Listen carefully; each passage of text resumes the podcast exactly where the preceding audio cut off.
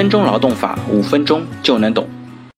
今天呢，我们会为大家继续带来和个人所得税法修正有关的特别专题，那就是尘埃落定的个税法对你有什么影响。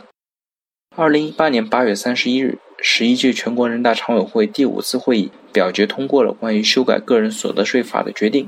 决定呢，从二零一九年一月一日起实施，但是个税、薪金所得等部分减税政策将从二零一八年十月一日起实施。至此啊，个人所得税法的修订工作正式尘埃落定。这次个税法对于我们工薪阶层来讲，其实最大的变化就是提升了个税的起征点到每年六万，也就是每个月五千元，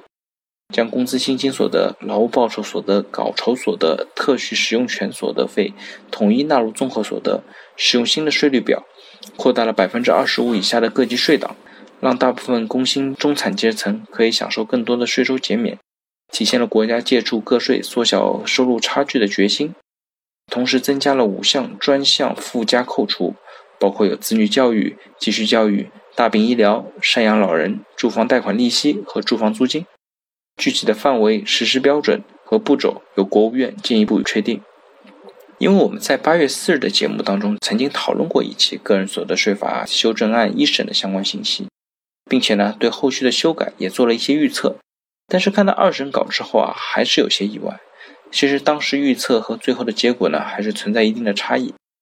我们先来看一下这次个税法草案的二审稿，它的修改主要体现在哪些地方？我们看了一下呢，主要体现在以下四个地方。第一个呢，是对综合收入当中非工资薪金所得给予税收优惠，也就是说按八折计入收入额，其中呢稿酬可以再打个七折。也就是说啊，如果你是有稿酬收入的，可以按照稿酬收入的 百分之五十六 计入收入额。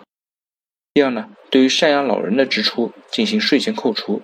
第三，向纳税人提供扣缴信息。四，明确个人所得用于慈善减税的规定。大家都没猜到吧？这几个点真的是非常难猜了。我之前唯一猜到的呢，也就是对于稿酬之类的劳务所得征税过高的问题，没想到这次真的进行了降低。看来这次对于劳务收入为主的劳动者呢，是一个利好。某些企业呢，也可以对内部的培训师以劳务费的方式结算收入，这样呢，反而可以起到一定的避税效果，鼓励企业的内训文化。而赡养老人的支出进行税前扣除呢，其实在实践当中是非常不好把握的。究竟怎样的支出算赡养老人的支出，哪些不算？怎么样来区别这当中到底是为了自己的生活所需，还是为了老人的生活所需？这条边界到底怎么来划，我觉得还是非常有难度的。我们真的要拭目以待，看一下接下去的政策会怎么规定。另外增加的慈善减税收入，其实我个人认为和我们其实并没有太大的关系。就像马云曾经对比尔盖茨和巴菲特说过的，如果我现在已经八十岁了，那我就会把我的钱都给捐了。但我现在其实只有四十岁，还不能够把大部分的财产捐出去。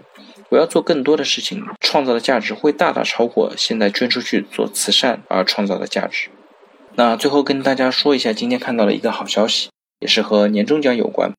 上海市地方税务局今天发布了关于个人取得全年一次性奖金计算征收个人所得税问题的处理意见的通知，表示呢，对于原来规定本市一次性奖金收入计征个税的政策做了一定的修正。废止了通过实发奖金倒算个税的做法规定，而保留了根据含税年终奖一次性扣税的算法。这个政策其实也就漠视了大家一直热议的每年一次年终奖节税政策应该还是会保留，这对所有的工薪阶层来讲应该是个最大的利好，说明这次个税法的修订呢，也会真正将降低个税落到实处。